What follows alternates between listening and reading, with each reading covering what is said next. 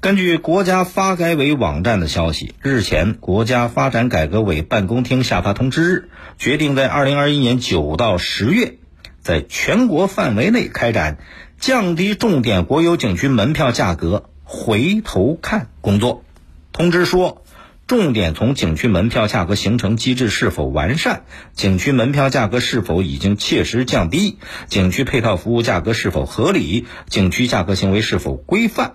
门票价格减免政策是否执行到位？五个方面开展回头看。大家知道，每到过节这个节日之前，很多景区就说要门票下降，这对广客这个游客来讲啊，这肯定是好事啊。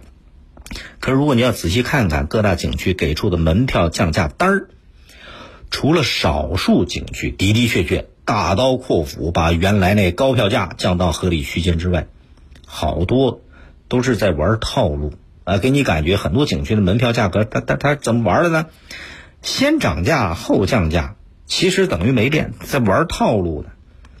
这些年儿，咱们国内大部分景区的门票价格还是挺高的，而且一到过年过节，它肯定要上涨，所以这门票价阻挡了一批又一批游客的脚步，很多游客叫望价兴叹。有人说。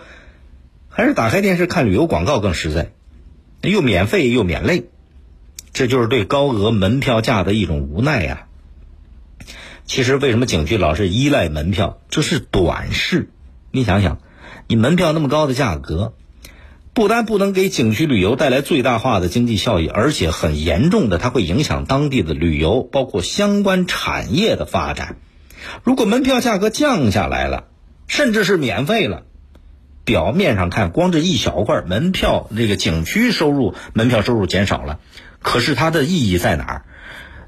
人来了，把人气儿给你带过来，游客拉动的其他经济效益那不可估量。来这儿，来到你这地儿得吃，啊，得玩，得住，得消费，是不是？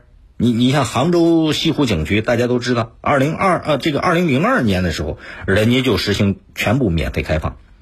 西湖景区的旅游业经济没有减少，而且非但没减少，它还带动了周边的产业，包括整座城市的发展。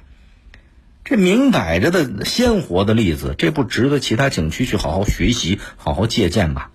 这光算小账，算自己小部门那一丁点的利益。